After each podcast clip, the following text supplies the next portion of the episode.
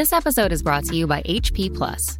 In a world full of smart devices, isn't it about time your printer got smart too?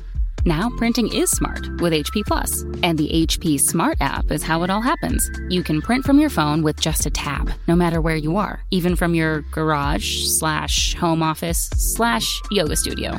Huh, that is smart. HP Plus. Learn more about smart printing at hp.com/smart. Leadership is a responsibility, not a position. Welcome to Leading from the Front with Dr. Gary McGrath, where experienced leaders share their own brand of leadership to help you develop and improve your own leadership capabilities. And now, here's your host, Dr. Gary. Well, hello, I am Dr. Gary, and we make good bosses into great leaders with compassionate accountability. I want to welcome you again to Leading from the Front. Today, I've got a good friend who I've worked with for several years and has a lot of business experience in corporate America and in his own business that he is going to be on our show today to share with us. Coming out of college and starting with one of those little companies that we call Hewlett Packard like so many of us coming out of school, started with large corporations and then worked our way up to the smaller companies as we gained confidence, gained knowledge, and learned a little more about our own skills and our leadership and management capabilities. I'd like to introduce you today to Mr. Bill Spreitzer. How you doing, Bill? Doing well. Thanks for having me, Gary. Oh, of course. Uh, Bill, you and I have worked for uh, several years together, and I know you've prepared a lot of notes. Uh, but before you get to those notes on some of the questions that I'd like to ask you, I, I'd like to give give a little background on your career. And I remember you talking about somebody who was a mentor to you coming right out of school and what that meant to you. And uh, share with our audience a little bit about that. Sure.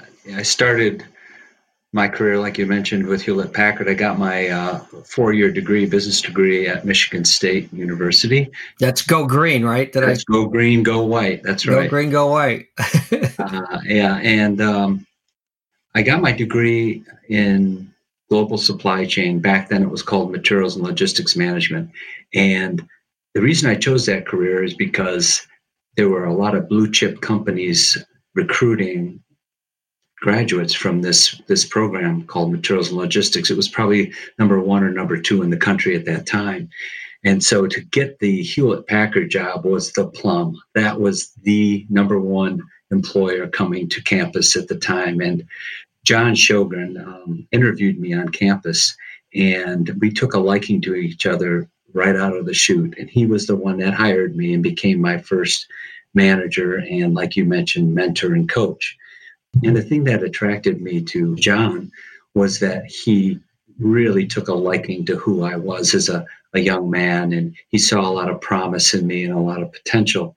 And I really needed that out of a, a leader, out of a, I wouldn't say a father figure, but a, an authority figure, a male especially. And he cared deeply about me and my future bride at the time and treated us very, very well. And he welcomed me into his family, his department, which was about 35 people in the procurement department. And from day one, he just kept encouraging me.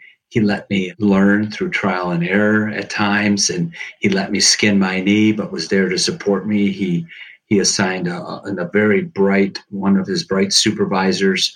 Uh, it was a female, by the way, which was also a stroke of genius on his part because it taught me that women, powerful women, can make a huge difference in organizations. And so, right out of the chute, I got that perspective on uh, female leaders, and it just he just really knew how to celebrate successes and instill trust and confidence in me.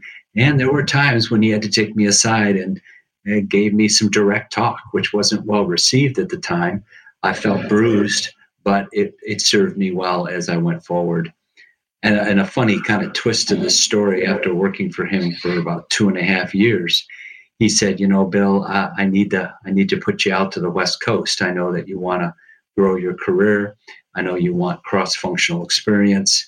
And uh, my boss is liking you too much and i like my job too much so i need to, i need to get you out of here. But he did it with love and concern and uh, it was a it was a good move, a painful move to go out to California with my young bride, but uh, we did it, and it led to a lot of new opportunities. Well, let's go back for a second on some of those things that uh, the word I like to use in business that made you bristle. You know, you get a little feedback, and you know, as young young people, we think we know it all or we know a lot of it. Um, do you remember any specific thing that kind of got you got went in your craw and you resisted in the beginning, but it, with time you realized that he really had your best interest in mind? Do you remember anything about that? Oh, vividly. Uh, it was actually the one thing about John is that he loved to celebrate successes, not only individually but as a team. He he created this almost family environment. I mean, it couldn't have been a a smoother, more gentle uh, transition from college life to professional life.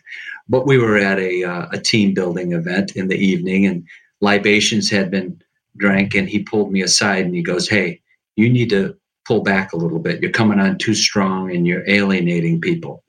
Now, that was a big blow because all I had was successes leading up to that. And I've never had any of that fierce conversation or feedback before.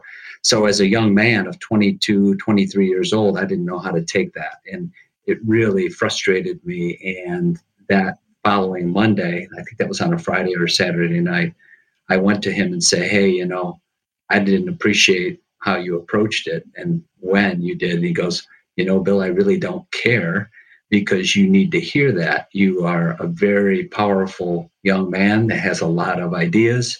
It's but how you go about getting those ideas across and creating energy and followership, which is going to define you. So you need to think about who you're speaking to and how you're speaking to them.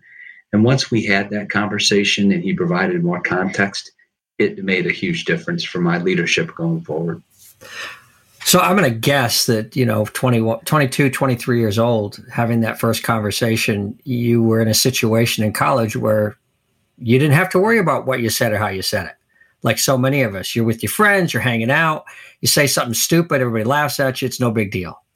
Yeah. But when you're when you're with business people, we need to recognize that everything we say, everything we do, right from the beginning, counts. And um, I can I can see in the work that you and I have done with your sense of humor, where uh, I've had the same problem with my sarcasm at times, and I've in, in my coaching, and I'm sure you have, is sometimes we're just trying to have fun, we're trying to make a joke, and in the wrong setting, that's just not effective. No. And I think what I learned also now looking back on that uh, and preparing my comments is a one big lesson for me there. It was an early one on was i was really about me. It was about my ego. It was about being right looking good. And what i found in that moment is that don't make it about you. Focus out. Be about others helping develop and grow doing the right thing not being right and so that was a huge lesson that I kept learning uh, as I went through my young leadership career. Yeah, I guess that you're you're starting to get into one of the first questions that uh, we had talked about, which is what is it, what advice do you have to offer those that are trying to develop their leadership capabilities? And uh, first of all, the first thing you talked about is just awareness in the moment, right? What do you say and how you say it.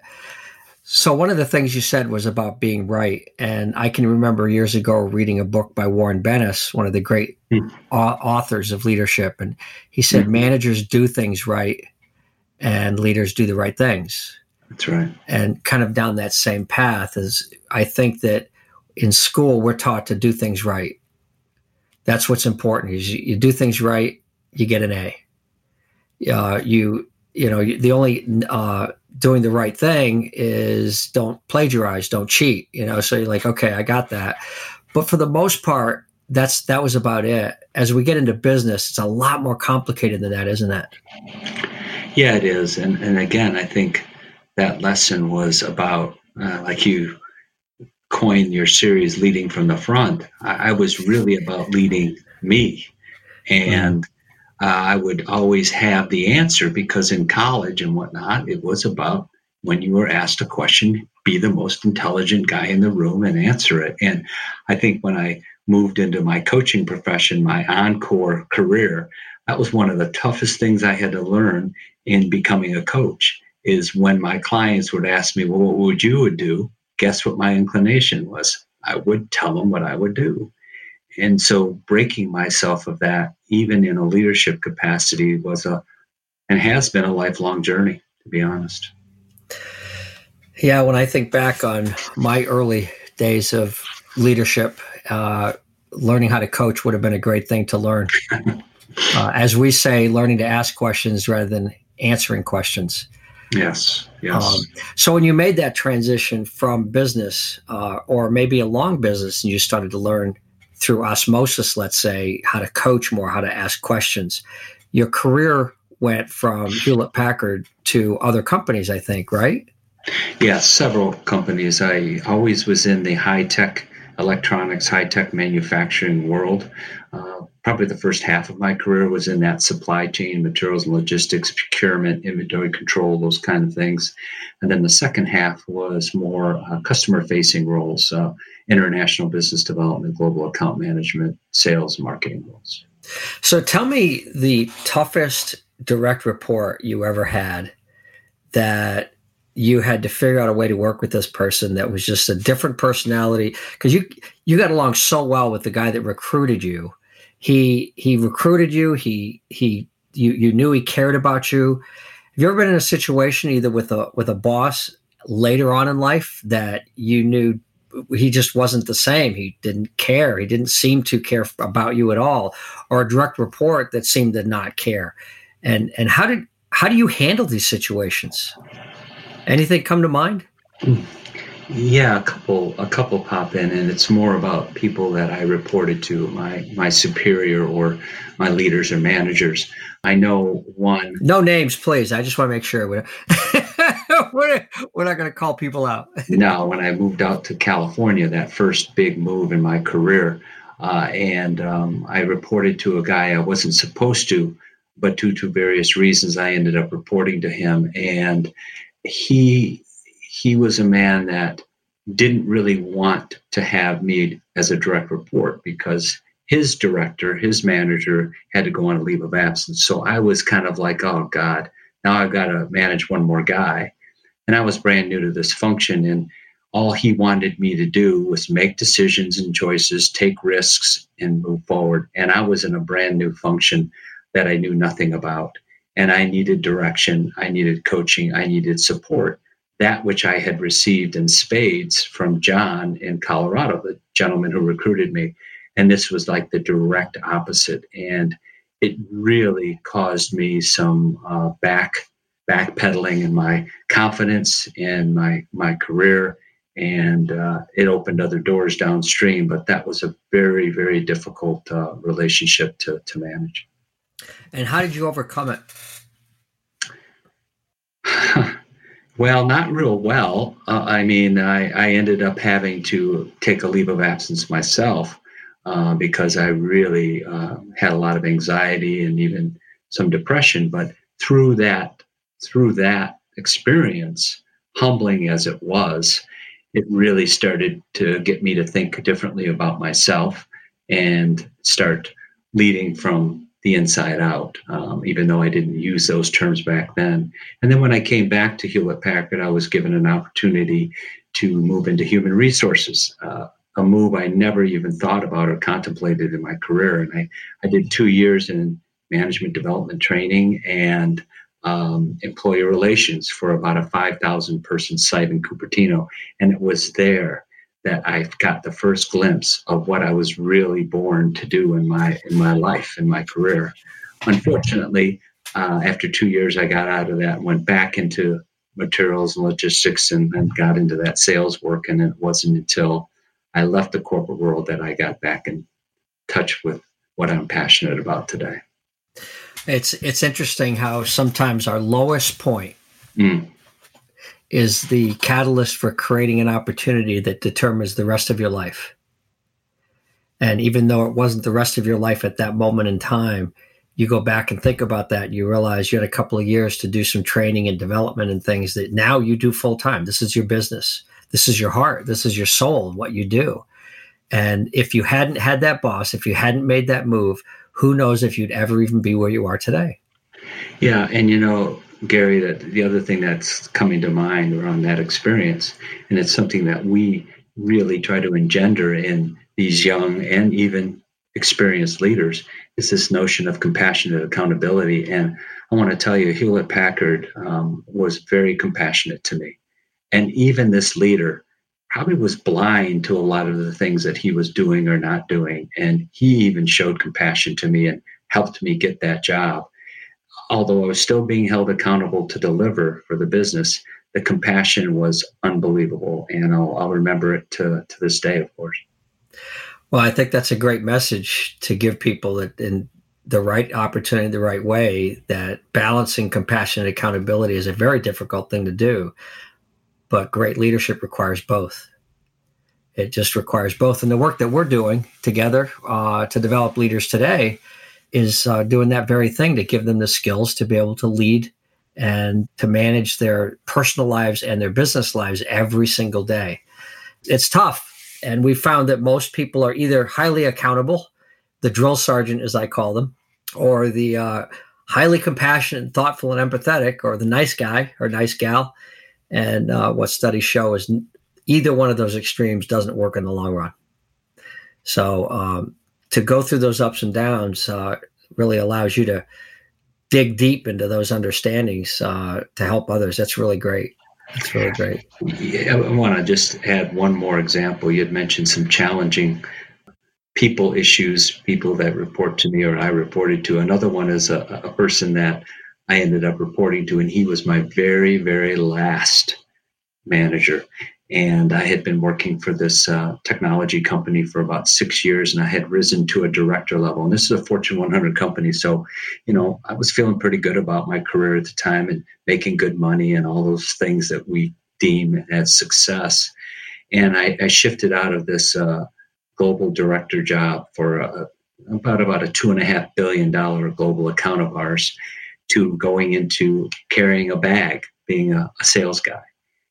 And the VP I reported to was a micromanager, and he was getting down to how many calls did you make, who are you meeting, and whatnot. I go, dude, that is not going to work.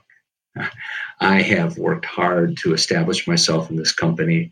Um, I'm willing to report to you and be accountable, but can't be micromanaging me. And he goes, Well, that's my style. And I go, Well, that's not going to work. And I think six months later, I had left the company in, in good graces, but I just, that micromanagement I found in myself is didn't work. Yeah. So the very first question in the Gallup 12 questions is do people know what's expected of them at work? And when you have a highly clear, trusting company that has high accountability, they know what the numbers are and they can hold themselves accountable. They don't need somebody else looking over their shoulder where they need help is not in micro I, I define micromanagement is not getting clarity on what to do. That's necessary. Sure. It's telling you how to do it. That's unnecessary for a professional and professionals don't like to be told how to do their work. So um, so let me let me ask you another question. Uh, if you were to write yourself a letter today and send it back to yourself 20 or 30 years ago I won't go any further back because I don't want people to know you're really old like me. you're not that old. Uh, what would what would that letter say? What would you like to say to young Bill?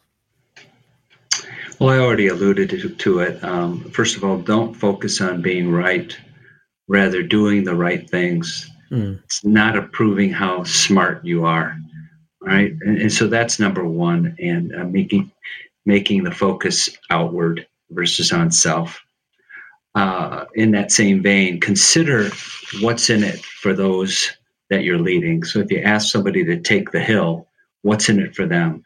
Uh, put some context around it for others so that you're sensitive to what motivates and inspires people uh, to take the hill, even maybe when they don't want to. So th- that would be something I would also um, write to myself. You mentioned it be clear on expectations. Uh, so often, if we don't get that right, um, the rest uh, goes downhill. So be very clear on what you expect of others. How do you define th- this? Is a topic that I've had some conversation with people about because we use this phrase, I think, almost as a cliche. Be clear about expectations. Yeah, well, how do we do that? Well, I, I think it, it goes to uh, lots of facets of that. It's not just a simple uh, catchphrase. It, it has to do with what are their responsibilities? How will you hold them accountable? So start they, like with a job description and make sure they know yes. what what they're responsible for. Okay. Yeah. What their span of control is. How will they be measured? Um, how will they know if they're successful? How will they know if they're falling short? Um, we also use the notion of KPIs. You know, those key performance indicators, measurements that let them know if they're on track or not. Uh, so that is is key. And then, of course, part and parcel of that is giving timely feedback and that's constructive as well as uh, positive feedback and letting people know how they're doing along the way. So clear expectations and feedback go hand in hand. Yeah, it's all those steps, right? It's a process. That's right. It is definitely a process, uh, and and why, from an expectation standpoint, as I expand on that with people to really know what the company mission and values are, so that people know where what their direction is and how they're supposed to behave without that, they go into business for themselves. And there are still companies out there that don't have mission and values stated and, and, and living by that. They have an informal culture and they have a culture, whether it whether it's led or it's just left to happen by happenstance. Uh, they have a culture. So well, Bill, if there's anything else that you want to share with people that might be listening to this podcast about leadership, I just want to say that for those listeners that might be in the Charlotte area, that uh, my good friend Bill Spreitzer, you can contact him through my website, or you have a website, Bill. You have a phone number you want to give to people. I mean, we need people to start using your skills, man. You're you're helping companies. You've been helping me for the last five years, and I think that we need to get you out there more. Yeah, yeah, yeah. So you know, my my Statarius uh, email information is at www.statarius.com. I have uh, also my own practice at Accelerate Solutions, but I think first and foremost, uh, you can get connected to me on LinkedIn as well as uh, through the Statarius uh, website. Yeah. Yeah, you have a complicated. Uh, it's bill at statarius.com email. I, I've got all my uh, my. Well, they call them plank owners in the Navy. See, so a plank owner is one of the first. It's the first crew that takes care of the ship. And my dad, the USS Hunley, which was commissioned in 1961 or 62, he was in the Navy. He was a plank owner, and that's uh, the first each one of the first crew gets a, a, piece of wood wow. with a plaque on it and their name that says that they were the first ones to be on that ship. And uh, so you're kind of a plank owner of uh, Statarius. So I appreciate that. You're welcome. Well, Bill, thank you so much for your time and talking with us today. It's very much appreciated. And I'm sure that our listeners learned a thing or two. And with that, it happens to be just another great day in the leadership world with uh, all of my statarians. I am Dr. Gary, making good bosses into great leaders with compassionate accountability. And this is Leading from the Front. Thank you. Thanks for being with us on Leading from the Front with Dr. Gary McGrath. Remember to subscribe to this podcast on Apple or wherever you get your podcasts. For more information about the work Dr. Gary is doing, visit statarius.com. S T A T A R I U S.com. Music for Leading from the Front is provided by Peter Katz. For more of his music, Visit peterkatz.com. This podcast is a part of the C Suite Radio Network. For more top business podcasts, visit c-suiteradio.com.